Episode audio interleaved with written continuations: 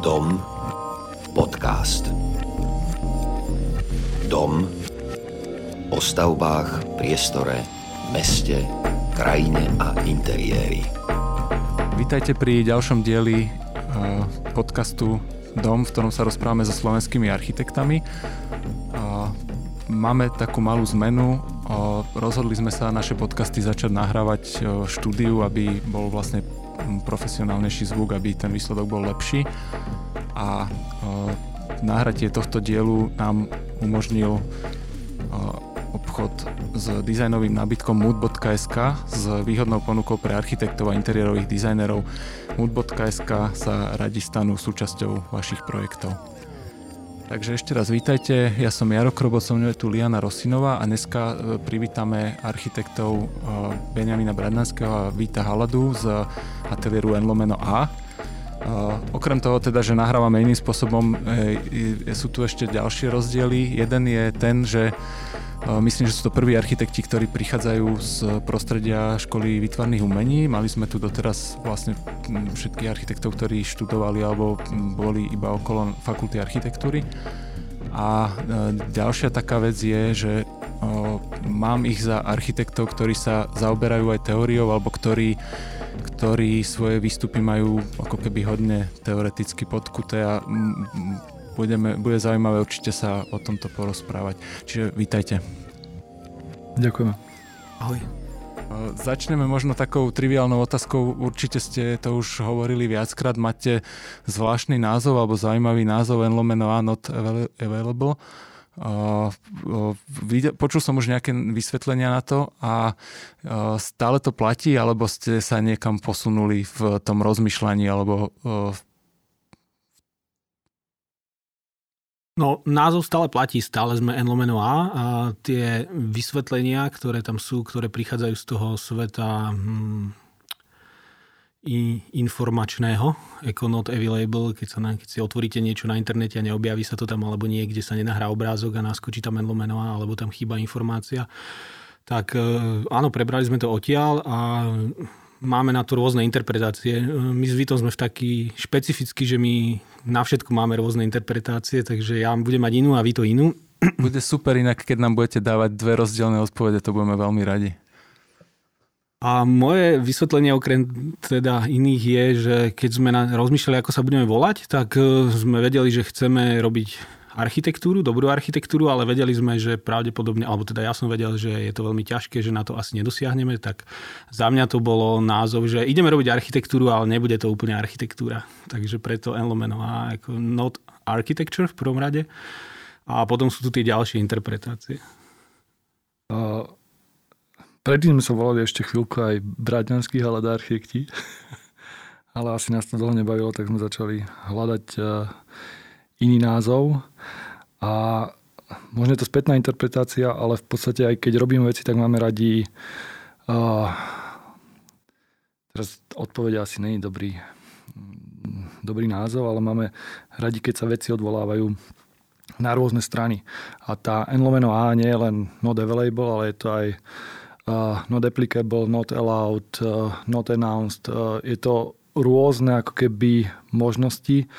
A v istej tej voľnosti voči tomu, čo sme boli ako mladý architektonický office, tak sme si ku každej tejto skratke dokázali predstaviť, že áno, tak aj takto sa dá o tom uvažovať. Ja som mal za to, že vy ste aj obidvaja aj študovali na vé š vé u, už som sa dozvedel, že to tak nie je, čiže by ma zaujímalo, ako ste sa dali dokopy, kde ste študovali, ako ste sa stretli a tak ďalej. Uh. Ja som pôvodne elektrotechnik, programátor.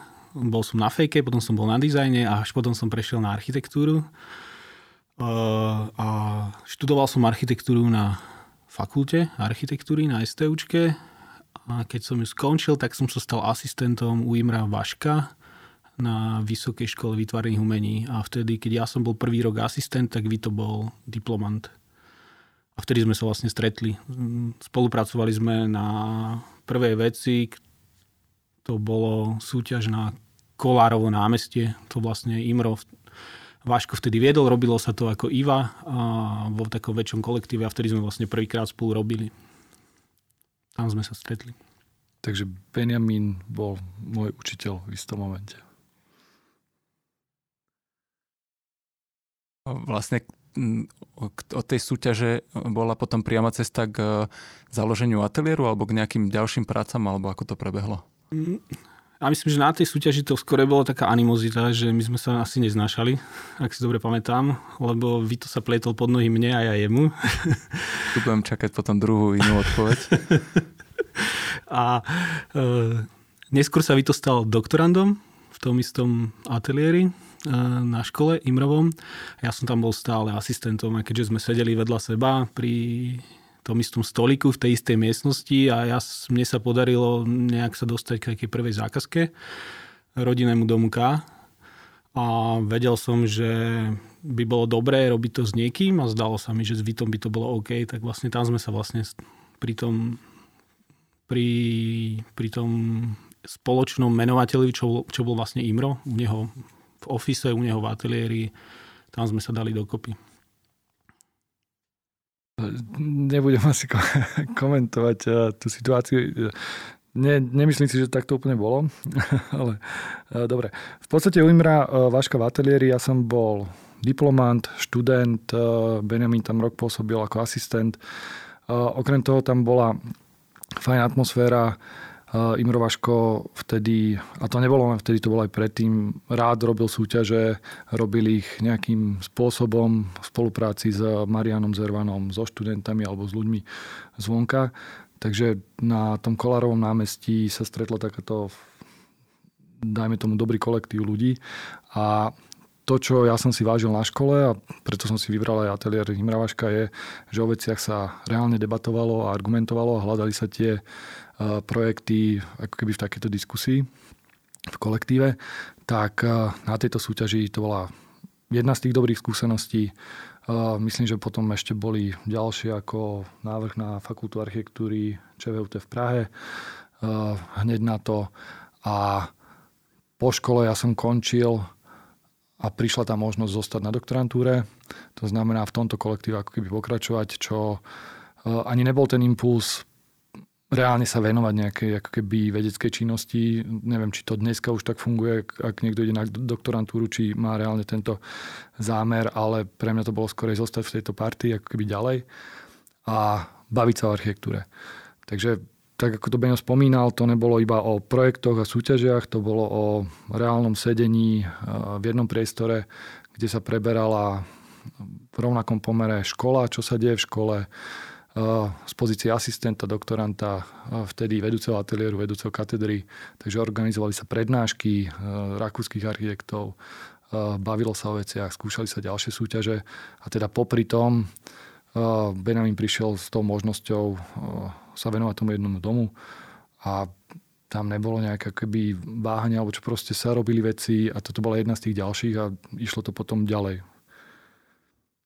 To ste sa veľmi rýchlo dostali k domu, na ktorý sme sa chceli aj opýtať. Je to prvá taká výraznejšia realizácia, keď, pri ktorej sme vás aj zachytili a vlastne tento dom bol zaujímavý tým, že bol navrhovaný parametricky alebo čiastočne parametricky a myslím, že je dosť taký príznačný aj pre ten váš prístup navrhovania. Prišlo mi to také, že vy máte to navrhovanie ako keby vždy hodne vyargumentované, podložené a to je aj moja otázka. Jednak by som chcel, aby ste nám porozprávali o tomto dome, o tom, ako fungoval, ako bol robený, ale aj o tom, že aká dôležitá je pre vás metóda a ako keby tá prísnosť tej metódy v práci a nakoľko do toho môžete vstúpiť vy ako umelec alebo tvorca a nakoľko sa nehávate viesť metódou a aký, akým spôsobom to funguje. Teda aspoň na mňa to takto vplývalo.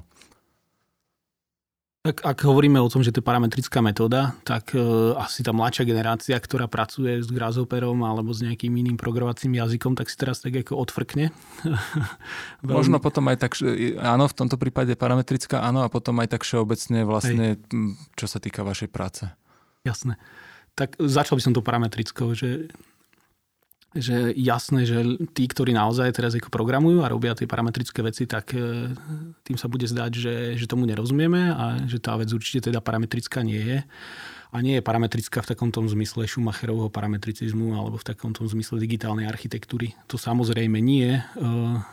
ten názov je možno trochu nešťastný, ale ono sa to sťahuje viacej k takému dátovému návrhovaniu, ako robilo napríklad em vé er dé vé ešte pred dvadsiatimi tridsiatimi rokmi, kde oni v zásade, to bolo v čase, keď my sme vyrastali, no možno pred pätnástimi, dobre, aby som to nepreháňal, ešte nie sme takí starí, tak oni v zásade pracovali s dátami takým spôsobom, že si vyselektovali jeden problém, jednu sadu dát a na základe takej veľmi prísnej redukcie z tých dát dokázali navrhnúť nejaký objem. Majú také domy, ktoré sú navrhnuté podľa hlukovej štúdie, alebo dom na námestí, myslím, že to bolo v Brede, ktorý je navrhnutý podľa obrysu pôvodnej štruktúry, kde vezmete len výhľadovú krivku a tu prekopírujete a vyrobíte s nej nový dom. A to, čo my voláme parametrická, tak je v zásade takáto dátová metóda, ktorá je dosť prebratá, ale od toho, ako my sme pochopili, ako pracuje em vé er dé vé. Není to, že super originálna vec, samozrejme, a teda nie je to generatívna architektúra v takomto zmysle digitálnej, digitálneho návrhovania. A keby som, teda to, aby som vysvetlil tú parametrickú a aby som sa vrátil k tomu, že či sú metódy pre nás dôležité, tak áno, aj nie. Eko, skúšame rôzne veci, skúšame aj metódy, ale skúšame aj návrhovať podľa iných spôsobov. A, ale v zásade vždy, vždy, vždy sa snažíme mať nejaký program, mať nejaký, nejaký cieľ a mať nejaký postup krokov. Niekedy to vyzerá viac ako metóda, niekedy to je len autorský postup, niekedy to je len proces. Prečo je to pre nás dôležité? Je, lebo, neviem, tam je viacej zase dôvodov. Jedna vec, že nás to tak baví, druhá vec, že je to... Je to taká, taký, taký spôsob, pri ktorom sa generuje nejaká, nejaká množina otázok a odpovedí, o ktorých sa my vieme potom rozprávať spolu s Vitom alebo aj s inými ľuďmi. To znamená, že, že ne, ne, nepostavíme len na stôl projekt a povieme, takto to je, ale postavíme na stôl projekt a povieme, takto sme k tomu prišli a teraz akože je to... Možno je to zaujímavé, možno nie, ale môžeme sa o tom rozprávať, že či toto je architektúra, či takto má vznikať. Generuje to pre nás istú sadu zaujímavých a otvorených otázok, na ktoré môžeme hľadať spolu odpovede. A to je to, čo nás na tom baví. Nielen nie len sa kochať tou nakreslenou vecou a tou postavenou vecou, ale aj sa rozprávať, že, že prečo by to malo byť takto a prečo by to nemalo byť inak a že či toto je architektúra a kde architektúra končí, kde začína, či vôbec niekto potrebuje architektúru, či to, čo robíme, je architektúra. Proste komplikujeme si to takto zbytočne. A... Presne som sa chcel aj opýtať na to, akým, ako, ako je, ak, aké ťažké alebo ľahké je potom uh, toto predstaviť klientovi alebo Uh, to asi závisí od toho, že komu to predstavujeme.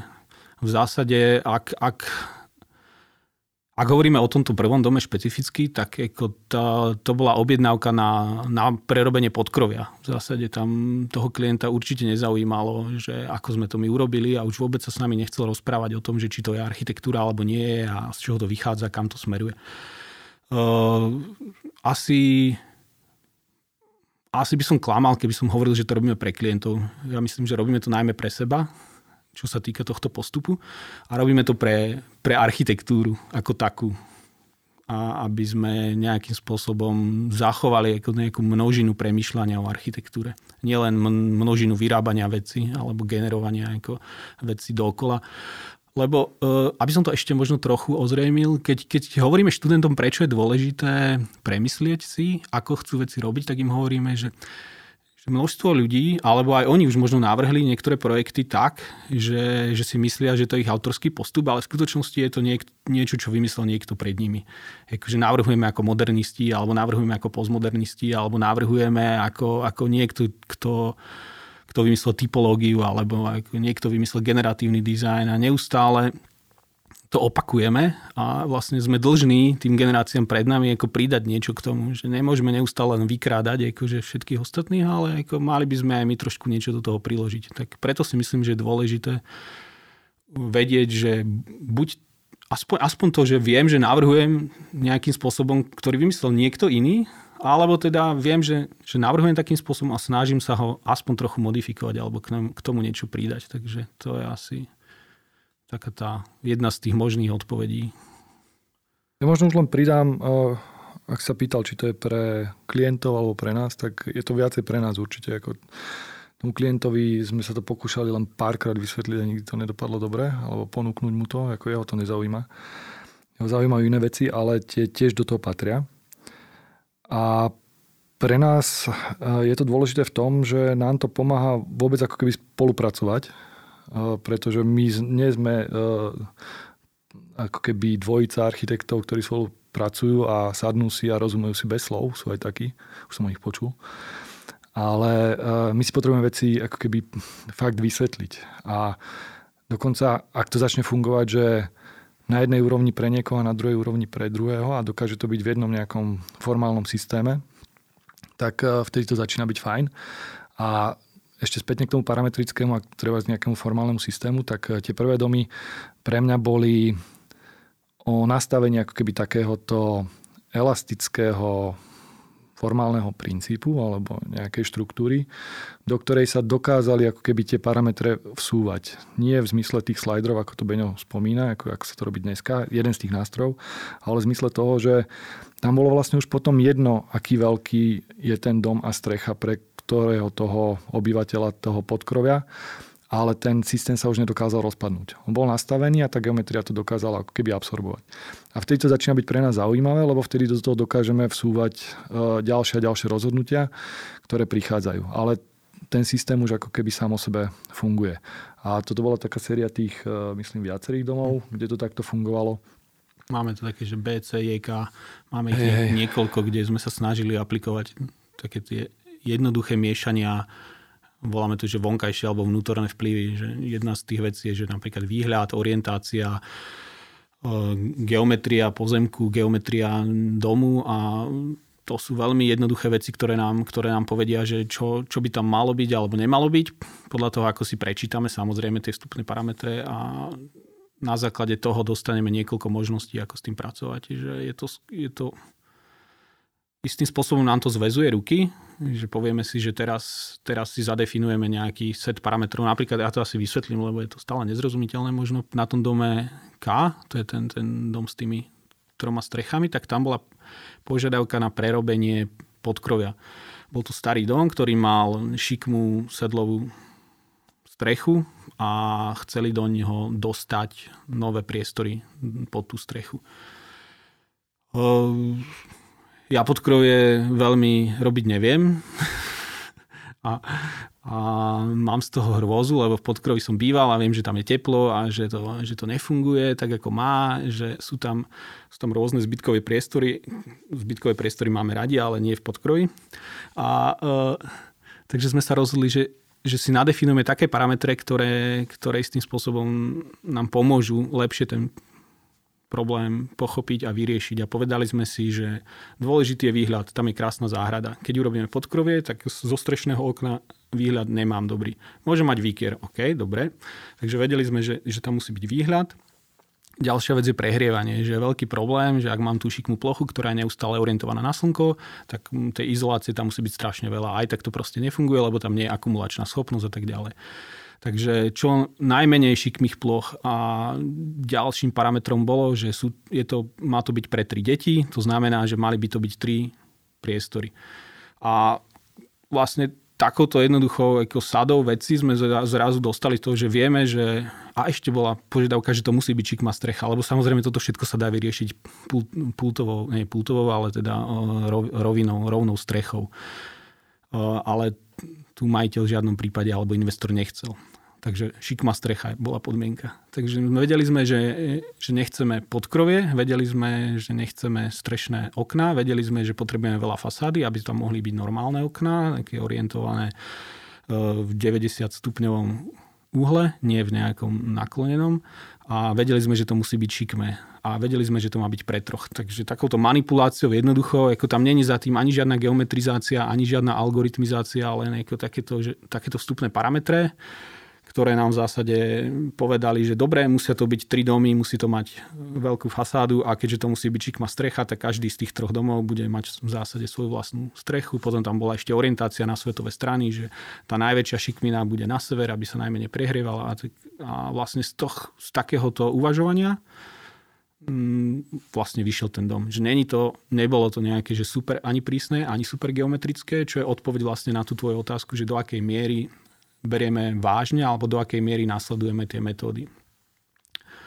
Uh, tak uh, podľa toho, aké sú rigidné, táto bola veľmi voľná, samozrejme.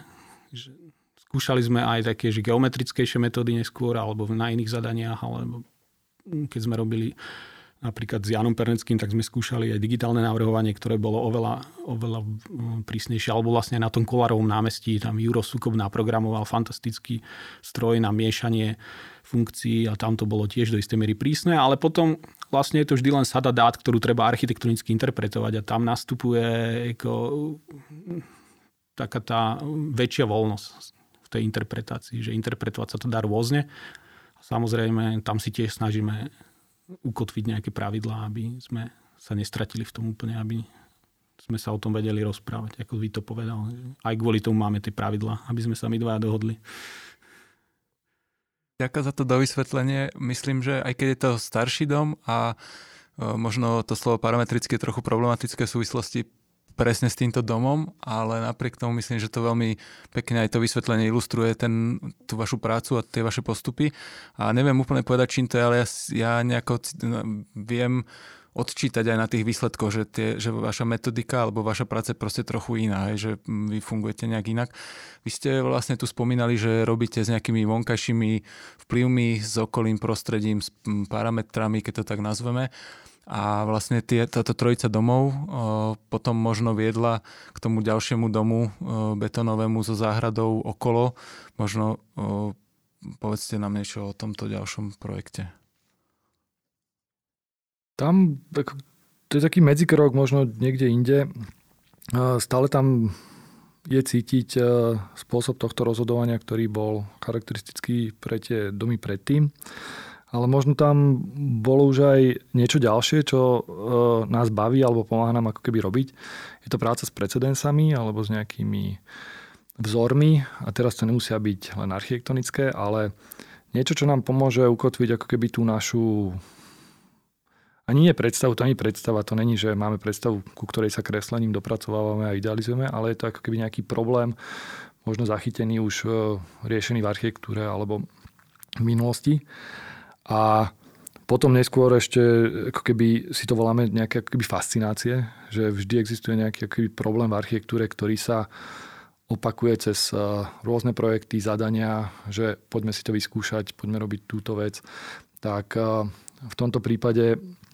To bolo rozmýšľanie o tom takom vidieckom dome, vile, dome na predmestí s historickými ako keby odkazmi na Palladiovu vilu a na ten dom v krajine. A plus je tam miešanie toho, toho samotného klienta, vôľa po veľmi jednoduchom dome, čo pre nás ako architektov zase dá sa to vyriešiť veľmi jednoducho bez architektúry, ale keď už je takéto zadanie, tak si tam snažíme dostať ako keby nejakú vrstvu, ktorá uh, sa dá z, za nás nazvať architektúrou. To znamená, že si rieši vlastný problém, ponúka iné kvality, či už narábania s pozemkom, s prostredím, uh, s fungovaním toho života alebo pohybu. Takže uh, od toho parametrického, ktorý tam stále je, ktorý je vidieť, že tá, ten obal toho domu, ten betónový, reaguje stále na nejaké akoby parametre pozemku, výhľadov a toho, čo od toho chceme. Až po nejaké vedomú prácu, možno niekedy nevedomú, ale viac vedomú e, s týmito, dajme tomu, precedensami alebo fascináciami.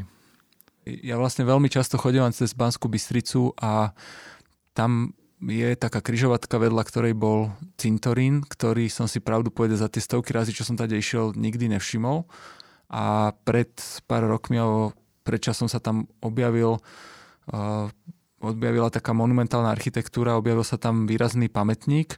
Uh, zaujalo ma to, potom počasie som sa tam zastavil, pozrel som si to územie a bol som veľmi prekvapený tým, že čo sa tu vlastne nachádza.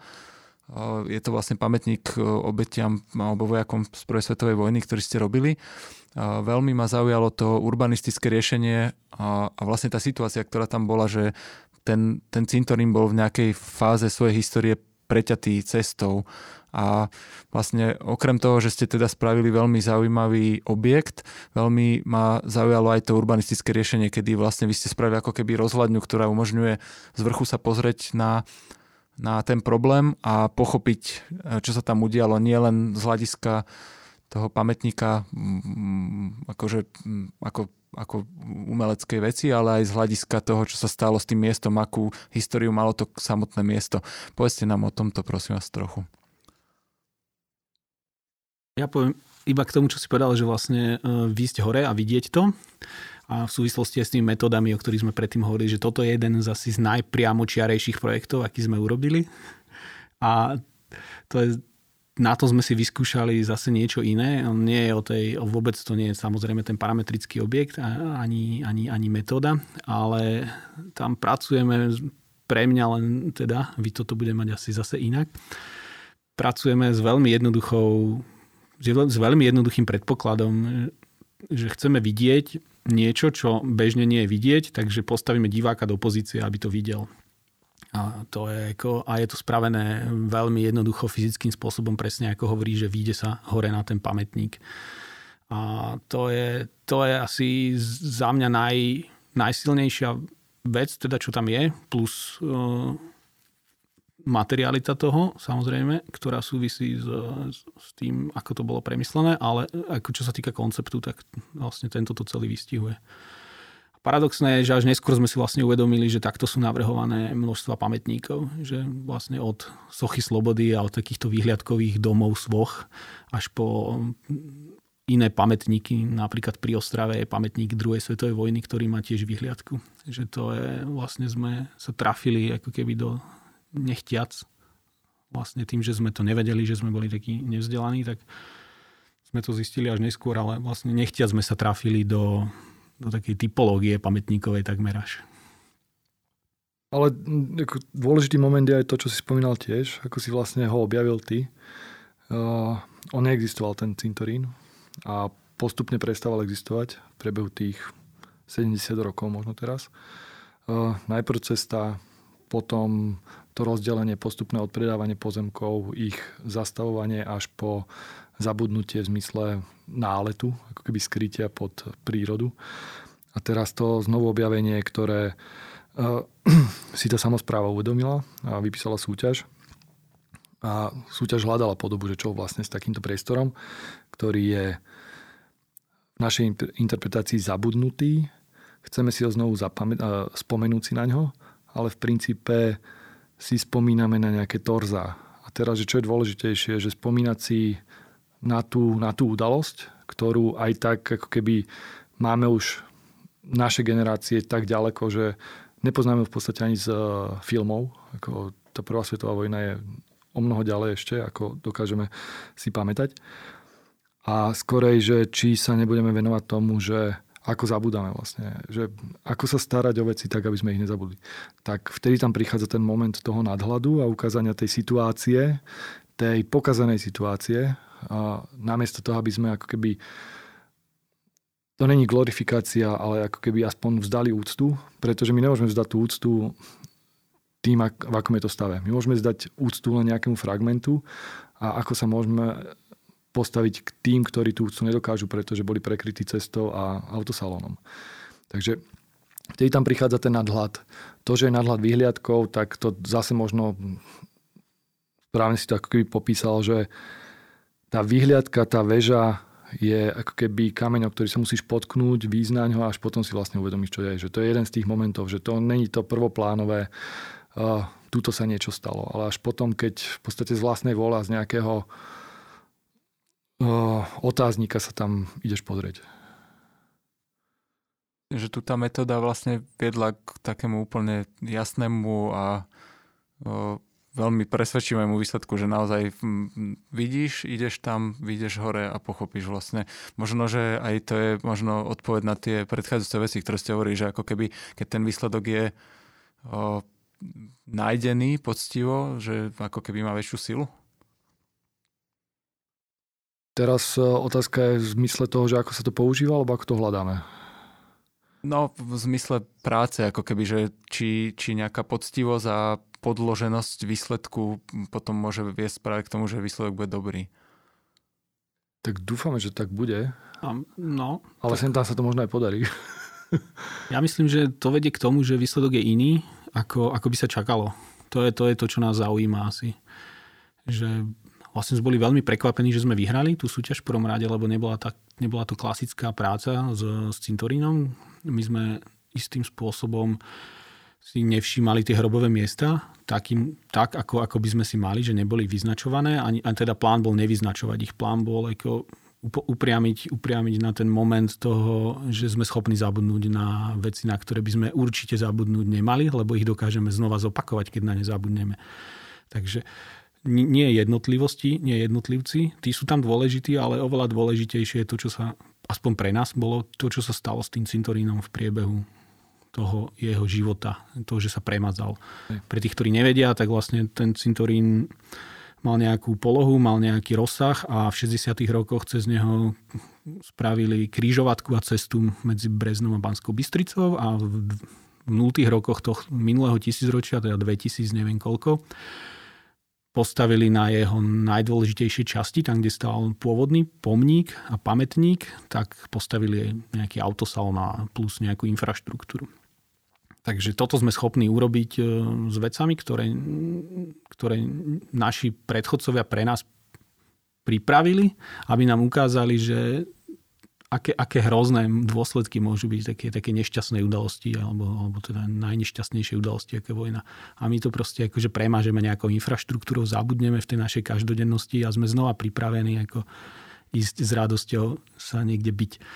Tak toto, toto bol asi ten moment, že, že ukázať ten väčší obraz. Samozrejme, tí jednotliví ľudia sú dôležití, ale ako Vito povedal, pre nás je to ďaleko. Akože naši prastarí otcovia tam zomreli, áno, máme nejakú rodinnú históriu o tom, ale ako žiadne emotívne väzby, žiadne v zásade akože ozajstné puto spomienok nedokážeme nadviazať na tú udalosť. Čo dokážeme, na čo dokážeme nadviazať je tento takýto všeobecný message, také toto posolstvo. A to sme chceli ukázať. A ako som povedal, boli sme prekvapení, lebo v zásade sme vyhrali s niečím, čo tematizovalo ten cintorín inakým, iným spôsobom. A vlastne to je to, kvôli čomu to robíme, že, že dostaneme výsledok, ktorý pracuje trochu inak s tými vecami, než, než by sa očakávalo. Že ne, nepra... Ak rozmýšľame o tom, že, že nemôžeme stavať na hrobových miestach, môžeme stavať len v škáre medzi dvoma cintorínami, tak nám vyjde úzky objekt. Ak rozmýšľame o tom, že, že je tam nejaký problém, na ktorý chceme ukázať a upriamiť pozornosť a jedna z tých možností je, že sa zdvihneme do výšky, tak nám z toho úzkeho objektu zrazu vyjde väža. Ak rozmýšľame o tom, že... Hmm... že by to malo mať nejakú materialitu, ale nemalo by to mať materialitu domu, tak vlastne nám z toho vyjde potom konštrukcia, ktorá je zároveň obalom a zároveň je aj infraštruktúrou, že máme schody, ktoré sú nosné, ktoré držia tú vec, celú stúžujú a máme obal, ktorý je zároveň konštrukciou. Vlastne nie je tam nič navyše, nie je tam nič pridané nejaká... Na... My sme dopredu si nepovedali, že chceme obelisk, nepovedali sme si dopredu, že chceme veľký náhrobný kameň, nepovedali sme si dopredu, že tuto má stáť. Mali sme len, ako vedeli sme, že čo môžeme a čo nemôžeme a čo by sme chceli a samozrejme nám vyšla nejaká plejada možností, že z toho nám nevypadlo teraz, ako že to bude presne tento pamätník ešte aj v tej farebnosti, ako dostali sme x možností, ako interpretácií z tohoto takého vágného popisu a jedna, jedna z tých interpretácií bola napríklad, že veľký, veľký plot okolo toho alebo veľká, veľká nejaká neprehľadná ohrada, akože, ktorá do istej miery tiež splňala to, toto, ale nesplňala napríklad, ja neviem, že nedalo sa na to vyliesť, že nebolo z toho vidno to miesto. A postupne ako vyraďovaním takých tých interpretácií sme sa dostali k tomu, k tomu, čo tam je teraz.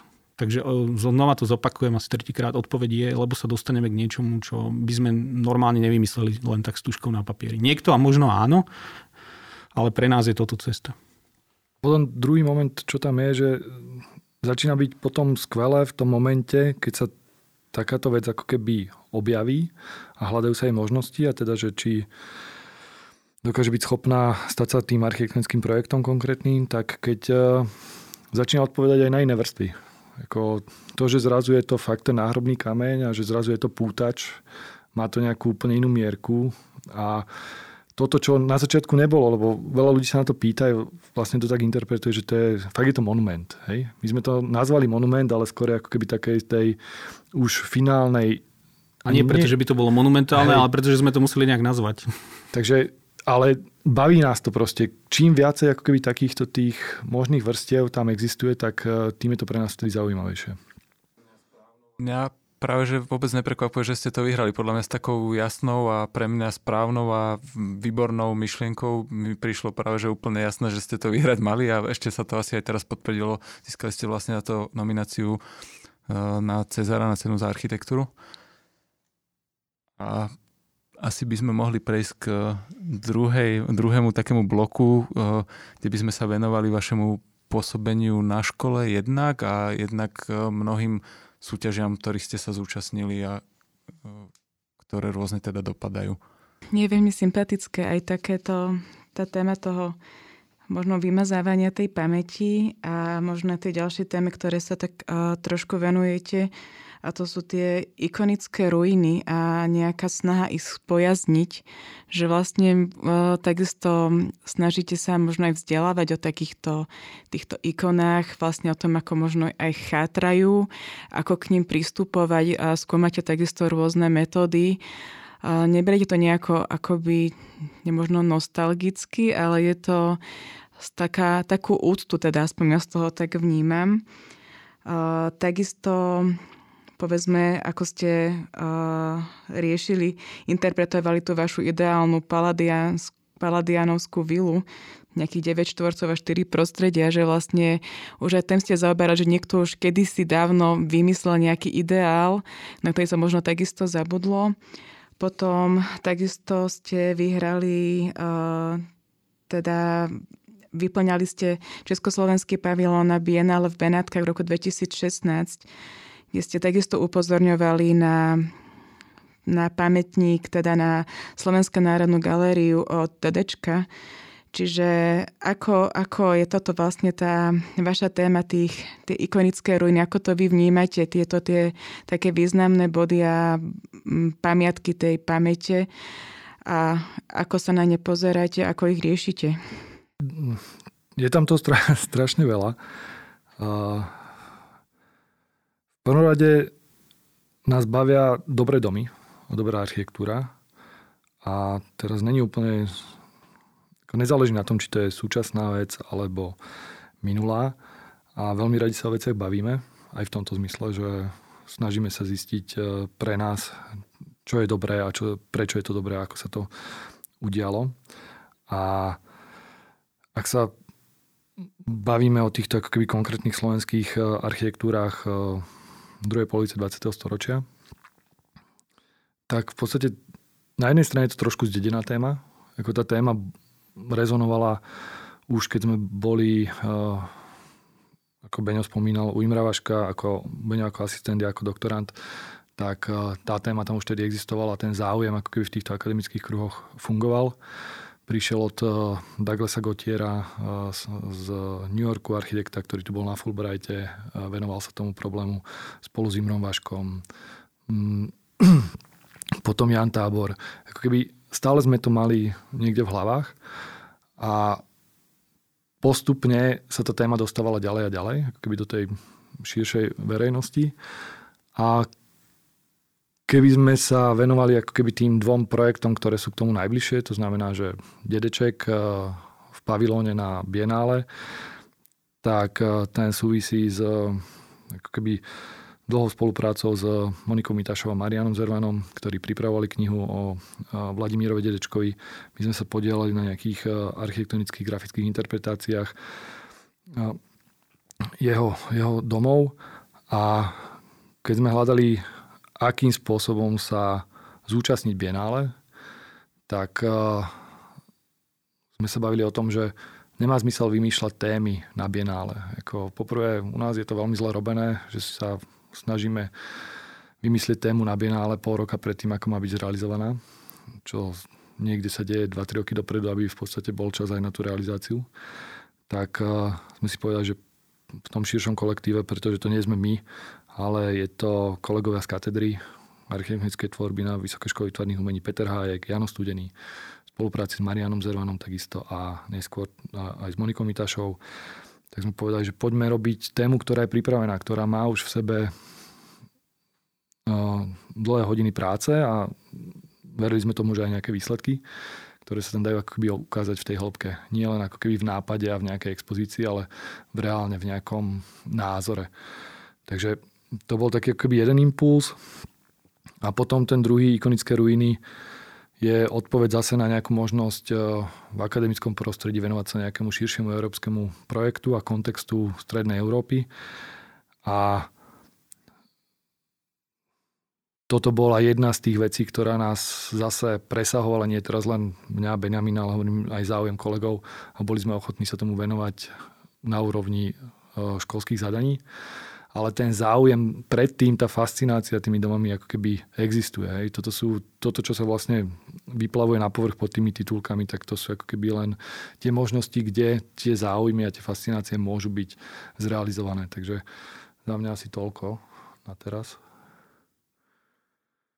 No ja som tak ako Vito povedal, že tá téma bola okolo nás. Ja som tiež k tomu prišiel ako slepé kura k zrnu, že ne, nenarodil som sa s tým, že budem zachraňovať ikonické ruiny, ani, ani som s tým nevyrastal. Skôr ma vždy zaujímal pohľad dopredu, ale bolo to prostredí, v ktorom sme vlastne boli. Bol to taký ten dream team, v ktorom sme vždy chceli byť, čo bol Imro Vaško, Marian Zervan, Monika Mitášová ako ľudia, s ktorými sa strašne radi rozprávame a, a spolupracujeme. A to, vlastne tie impulzy prichádzali väčšinou, teda aspoň smerom ku mne, nie, nie smerom odo mňa. Takže tam, tam sme to nasali. Ja si pamätám, že ja som na začiatku, vlastne keď som študoval ešte, tak som chodil veľmi rád do galerie. Často som sedával, sedával som pod premostením a úplne ma to fascinovalo. Miloval som tú vec a potom, keď bola tá súťaž na es en gé prvá, ktorej sme sa zúčastnili, tak môj postoj bol taký, že ak by sa s tým malo niečo robiť, tak to radšej zbúrajme, že to je strašná škoda, akože čokoľvek s tým robiť, lebo však to len pokazíme. Takže ja som od takéhoto postoja, kde vlastne akože nedotýkať sa, prešiel až k takému tomu postoju dnes, ktorý vlastne s Vitom istým spôsobom preskúva, preskúmávame, že ako, ako sa dajú tie ikonické ruiny prestavať a tak, aby, boli, aby bolo možné ich zachrániť. Takže pre mňa je vlastne celý tento výskum len takéto hľadanie odpovedí na otázku, že čo s tým. Že treba to zbúrať, treba to ignorovať, treba to nechať spadnúť, alebo mali by sme to zakonzervovať, alebo um, mali by sme si to nejakým spôsobom prisvojiť, pochopiť to a interpretovať to v nejakej súčasnej podobe. A tam sa asi teraz nachádzame, aspoň ja teda s, s myslením o ikonických ruinách, že tie veci sa dajú premyslieť a dajú sa rozvíjať. Znova je to, je to vec, ktorú sme my nevymysleli, je to vlastne ako výsledok diskusie toho, toho veľkého tímu, ktorým, ktorý, ktorý na tom pracuje alebo v ktorom sa o tomto probléme rozprávame na katedre aj vlastne mimo. Ten, ten tím tých ikonických ruín je, je oveľa väčší než my dvaja. Teda. A, takže zaujímavé je rozmýšľať, že že ako to urobiť tak, aby sme to nezničili a aby sme to nezakonzervovali. Ako to urobiť tak, aby, aby to nemuselo byť zbúrané a aby, aby to mohlo, mohlo ďalej fungovať. Takže asi toto je, toto je cieľom a momentálnym postojom pre mňa v tom, v tom mm, ikonickom programe. My nemáme za cieľ to ani nejakým spôsobom propagovať, ako čo sa týka laickej verejnosti, ani nejakým spôsobom to zachraňovať, takže budeme sa tam priväzovať alebo manifestovať predtým.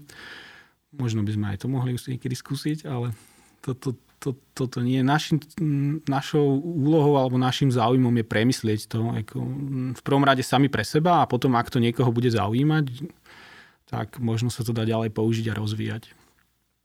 A to bola ten, teda ten jeden postoj a druhý postoj je taký ten dokumentačný, že vlastne to, čo Vito hovoril, že sme istým spôsobom sa podielali trochu na nejakej do, tej dokumentácii.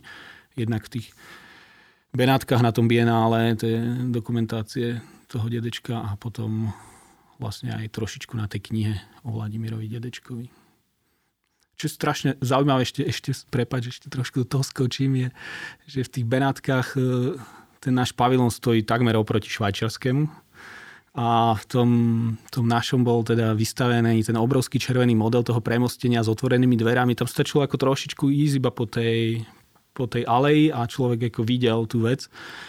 Máme takú skúsenosť, že Christian Kerez, švajčiarsky architekt, ktorý vlastne inštaloval v tom istom roku takúto svoju betónovú jaskyňu do, do ich pavilónu švajčiarskeho, tak ani nevedel, že tam existuje Dedeček, že teda v tom pavilóne, že tam je vystavený a že vôbec ako niečo také sa deje. Ako nikdy, nikdy, nikdy ani neprešiel, neviem, či neprešiel, alebo sa nepozrel, ani ho to nezaujalo. A potom v tej chvíli, keď tu bol na prednáške v Bratislave na dé á dé, tak Pavel Paňák ho pozval, alebo nejak, alebo Števo Polakovič ho pozval a pa- Pavel Paňák ho sprevádzal. Neviem, ako to bolo presne, aby som to nepoplietol, tak nejak sa to stalo, tak bol v premostení a bol si pozrieť tú rekonštrukciu Dedečkov a my sme sa tam nejakým spôsobom s Vitom prilepili do toho celého a chceli sme mu ukázať tú knihu, chceli sme, chceli sme vidieť, že akým, akým spôsobom bude zareagovať. A myslím, že to tiež Števo, nejak, Števo Polakovič nejak zorganizoval, že však porozprávajte sa s ním a ako sme sa o tom s ním rozprávali, tak nejak to z toho vyšlo. To je jedno.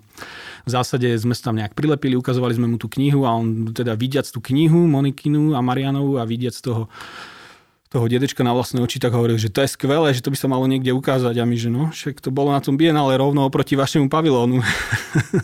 Tak tým, tým len chcem povedať, že, že tie veci sú úžasné, sú, sú do istej miery zaujímavé pre množstvo ľudí, ale nemáme, alebo máme nejaké zvláštne spôsoby, nevieme to ukázať. Alebo aj keď to ukazujeme, tak ľudia to nevidia. Že... Ale tomuto sa my nevenujeme, tejto propagácii, to len úplne na okraj. Toho tak tá propagácia už celkom dobre beží. Veď za tých posledných päť rokov, alebo desať, ja by som povedal, že päť skorej, to je téma, ktorá prebehla už všetkými vrstvami, čo je fajn. Akože už aj decká vedia, že tie domy sú nejaké, minimálne ikonické a dajú sa dobre kresliť a si ich zapamätajú. Ale to, čo nás zaujíma, je ako keby pochopiť ako architekti, že prečo tie domy sú dobré. Hej. Ako... Ikonické sú není, pretože sú ani komunistické, ani socialistické, ani že sú monumentálne, ani drzé. Môže to byť jedna z tých ako keby čiastkových kvalít, ale oni sú úplne pre niečo iné dobré.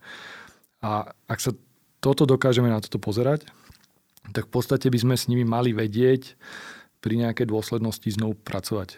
Hej. Konzervovať ich nejako akoby nemá zmysel, lebo tým pádom sa stávajú mŕtvými budovami, čo nikdy nemali byť a asi ani nebudú, pretože tak neprežijú. Sú to obrovské budovy, ktoré by bolo treba dotovať. Takže skanze nie. A z toho potom vyplýva ten záujem nás ako architektov spolu so študentami za tie, v rámci toho výskumu, že hľadať tie možnosti. A tie možnosti sa nedajú hľadať v tom, že teraz to oprašujeme, ale ako architekti, ako sa s tým dá narábať, ako sa to dá transformovať, ako sa dá rozvíjať, alebo to treba zbúrať, ale keď to chceme zbúrať, tak potom skúsme pomenovať čo iné. Čo je tá kvalita, ktorú dokážeme dostať namiesto tej kvality, ktorá je v tých budovách teraz. Takže toto je ono. My sme si to potom v istom momente začali pre nás volať radikálna ochrana. Že nie chrániť v zmysle konzervovať, ale chrániť v zmysle, že rozvíjať tú kvalitu. Aj s tým, že možno ako keby ten dom samotný spadne, ak dokážeme, alebo ho potlačíme v zmysle nájdenia a rozvíjania nejakej inej kvality. Takže toto bol ako keby taký ten akademický rozmer, ktorý možno sa potom v nejakých momentoch tom našho rozmýšľania pretavuje aj do súťaží alebo ako keby do nejakých ďalších možností. To je to, že tá, tá fascinácia alebo ten záujem o niečo není len jeden jediný, akože toto je jeden z tých, ktorý, ako Beňo povedal, možno nás našiel a sprevádzal a stále sa mu sem tam venujeme, sem tam ho máme plné zuby už, ale niekedy vyskočí a v tom zadaní ako keby zase nás baví sa o ňom baviť a riešiť ho. Mňa v tejto téme vlastne fascinovala, fascinoval váš návrh prestavby kina Palác v Nitre od Weinmurma. Teda tam je to sprítomňovanie tých vrství histórie. Či by ste o tom vedeli viac niečo povedať? No, to je smutná história. Keď robíme súťaže, tak niekedy ich robíme tak, že vieme, že prehráme dopredu, lebo vieme, že, že sme to ustrelili istým spôsobom oproti tomu, čo, čo asi sú očakávania. Tak sme si mysleli napríklad o tom Majeri, ale to vyšlo. A keď sme robili toho Weinmurma, tak sme, sme vedeli, že, to, že naťahujeme to na, na takú stranu, kde pamiatkári šťastní nebudú. A v istej chvíli sme dokonca ale verili, že to bude super, že to určite, že to musia vidieť, aké to je dobré. Preto hovorím, že to je smutná história, že keď sme to robili, tak sme v posledné dni podľahli takému seba klamu, že sme si, vtedy sme si mysleli, že to musí nejak zabudovať. Ale to zase súvisí s takouto nešťastnou témou súťaži a toho, ako, ako sa robia súťaže architektonické, čo všetko to stojí nás, ale to je iná téma. A K tomu, k tomu návrhu samotnému, teraz bez, bez zábavných historiek, tak e, bolo, to, bolo to pre nás istým spôsobom možnosť, ako si vyskúšať jednu, jednu z tých takých test tej, tej radikálnej ochrany, teda práce s pamiatkou tak, že, že nenecháme ju v pôvodnej forme, lebo tá pôvodná forma už existuje len na nejakom papieri, alebo, alebo je, je nerozvíjateľná. V tomto prípade bola len na papieri, ako to kino je prestavané. Na, má zvýšené podlažia, sú tam inak otvory. A teda išlo o to, že vyskúšať si, ako, ako ďalej rozvíjať tú vec, ako ju rozvíjať tak, aby tam boli zachované pôvodné hodnoty, aby bolo ukázané to, čo tam chcel ukázať, povedzme, ten, ten pôvodný autor, plus aby tam bol ešte nejaký náš nový vklad. A to, čo sme vlastne urobili, je, že urobili sme takú grafiku na fasáde, alebo teda samotná fasáda bola istým spôsobom diagramom. Tak to je asi možno lepšie povedané, že ten dom má v zásade jednu dôležitú fasádu, ktorá je do ulice, stojí skoro v prieluke a na tej fasade sa odohrali nejaké zmeny. Zmeny boli v tom, že Weinmur niečo nakreslil, nejaká komisia mu to prekreslila. Existujú také plány, kde mu napísali, že toto okno vyššie, tamto okno sem, neviem čo, tieto dvere, už si to presne nepamätám, ale boli tam nejaké posuny. Takže bol jeden plán, potom bola jedna zmena a potom existuje ešte tretí plán, ktorý bol pravdepodobne postavený, ale pod tým už nie je podpísaný Weinmur. Je možné, že ho robil, možno, že nie, to ja neviem. Možno niekto to vie. A potom existuje ešte tretí plán, ten, ktorý bol postavený v šesťdesiatych rokoch. To znamená, že zastavali mu terasu a zmenili mu otvory. Takže sú tam nejaké štyri vrstvy plus ešte náš ambiciózny vstup piaty. A teraz ako, ako tú vec urobiť tak, aby tam ten Weinmur zostal, ale aby to bolo aj nové. Aby sme neurobili repliku, lebo v zásade ako to najjednoduchšie riešenie je, že urobi to, čo si myslíme, že on myslel, že by to tak malo byť. Čo v zásade je najpriateľnejšie pre všetkých, lebo všetci sa vieme dohodnúť na tom, že to najmenej poškodí ako tú vec samotnú. Hej? To je ako taký ten konsenzus.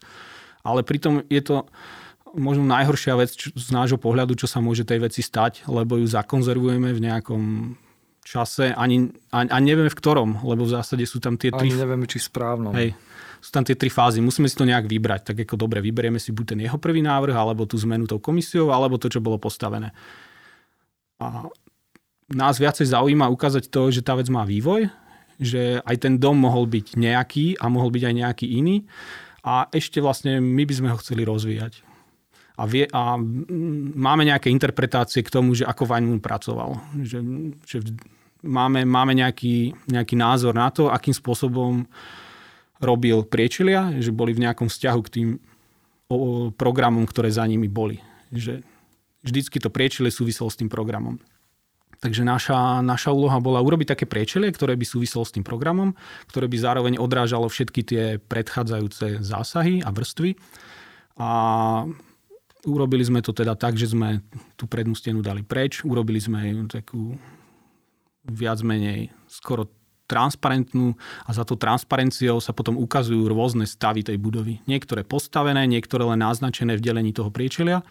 A potom tam bol ešte jeden problém, ktorý sme si tam priniesli úplne zvonka a, a sme si hovorili, že my tu, ako Slovensko je periféria architektonická, že však často tu kopírujeme a chodíme na všelijaké zájazdy a pozeráme, pozeráme knihy, pozeráme webové stránky a potom je akože Office sem a neviem, Jan de Wilder tam a proste akože každý, každý si niečo vyberie, čo sa mu páči. Tak my si povedali, že urobíme to natvrdo a zoberieme fasádu od Jan de Wildera z, z, ich, o, z ich realizácie a, a, a urobíme to v tej estetike a v tej materialite. Proste akože urobíme Weinmurma a urobíme ho historicky nejakým spôsobom priznané vrstvy plus náš zásah a plus ešte do toho namontujeme ako takú taký malý, taký malú nahrávku na, na smeč, že tak kopírujeme, tak poďme naozaj akože ukázať, že, že občas teda kopírujeme, alebo že sa ovplyvňujeme navzájom, alebo že preberáme myšlienky,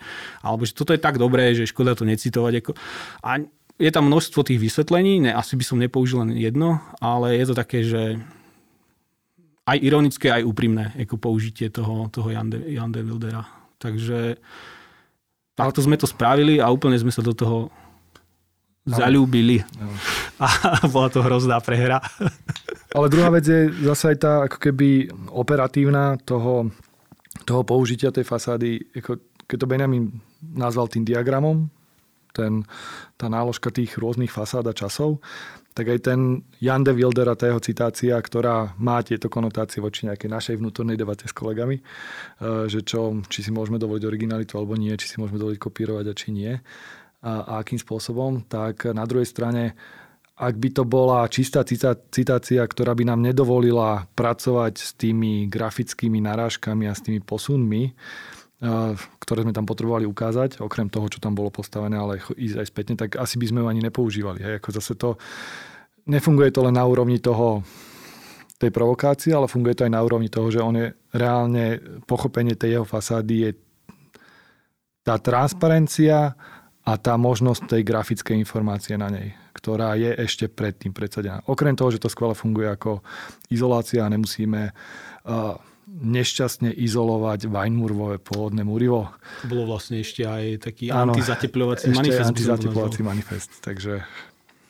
My ste vlastne spomínali tieto uh, fascinácie, ako zbieranie určitých metód, ako sa dá navrhovať, alebo rôzne motivácie tých projektov alebo projektantov do nejakého plánovaného atlasu fascinácií.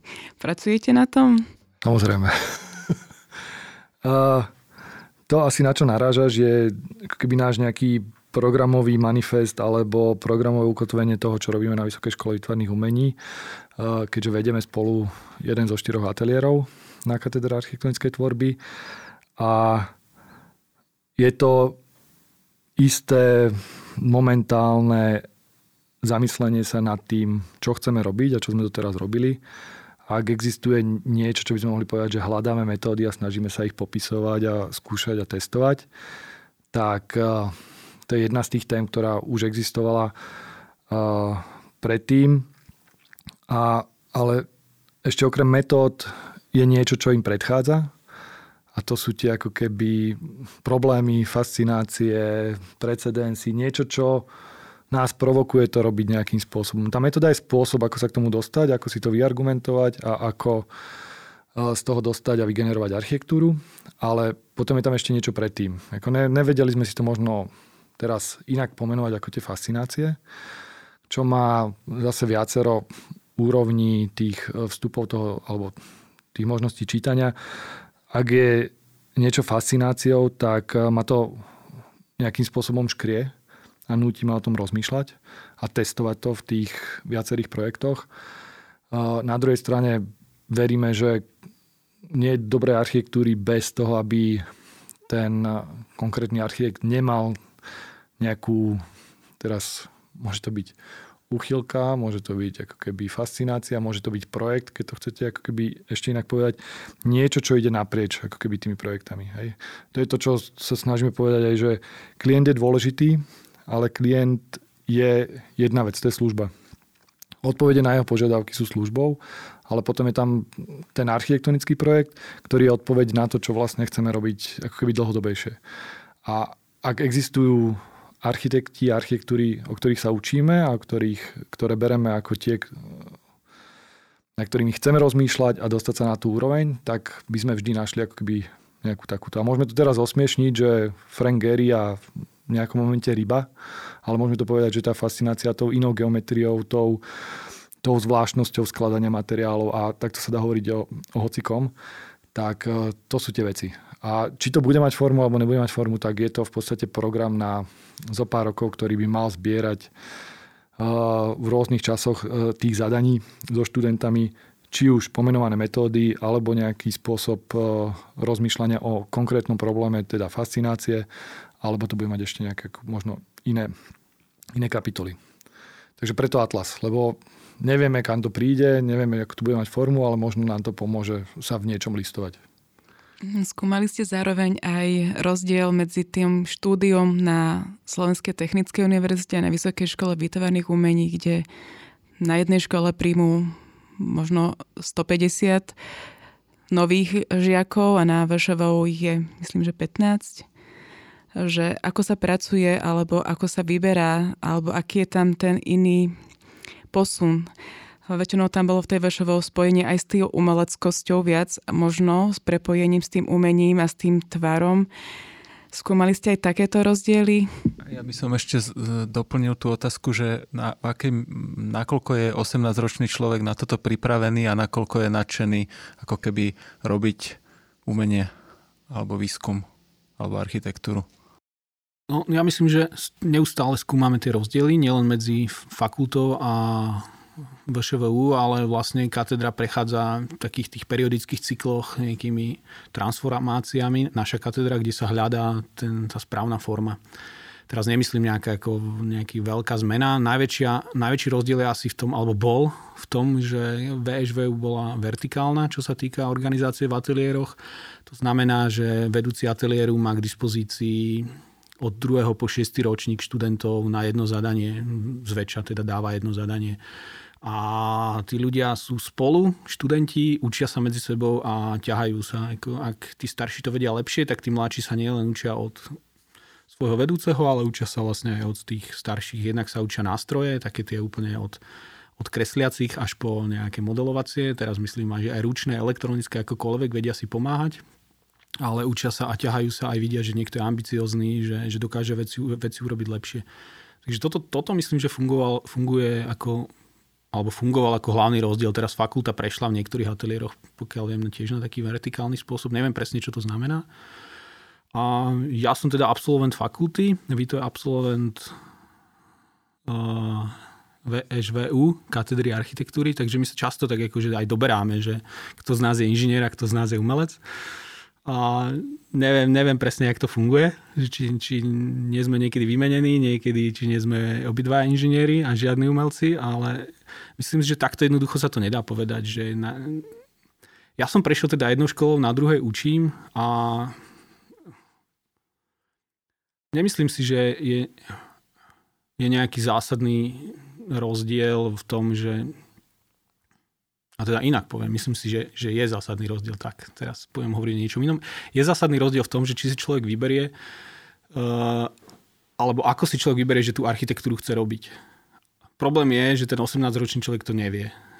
Že fakultu vnímame viac uh, ako prostredie, ktoré je zamerané na veľmi dobré použitie nástrojov, ktoré už existujú a je to ako špičkové pracovisko, ktoré vlastne oboznámi s tými nástrojmi, naučí vás s nimi pracovať a vyšle vás do sveta a vy s nimi viete dobre pracovať.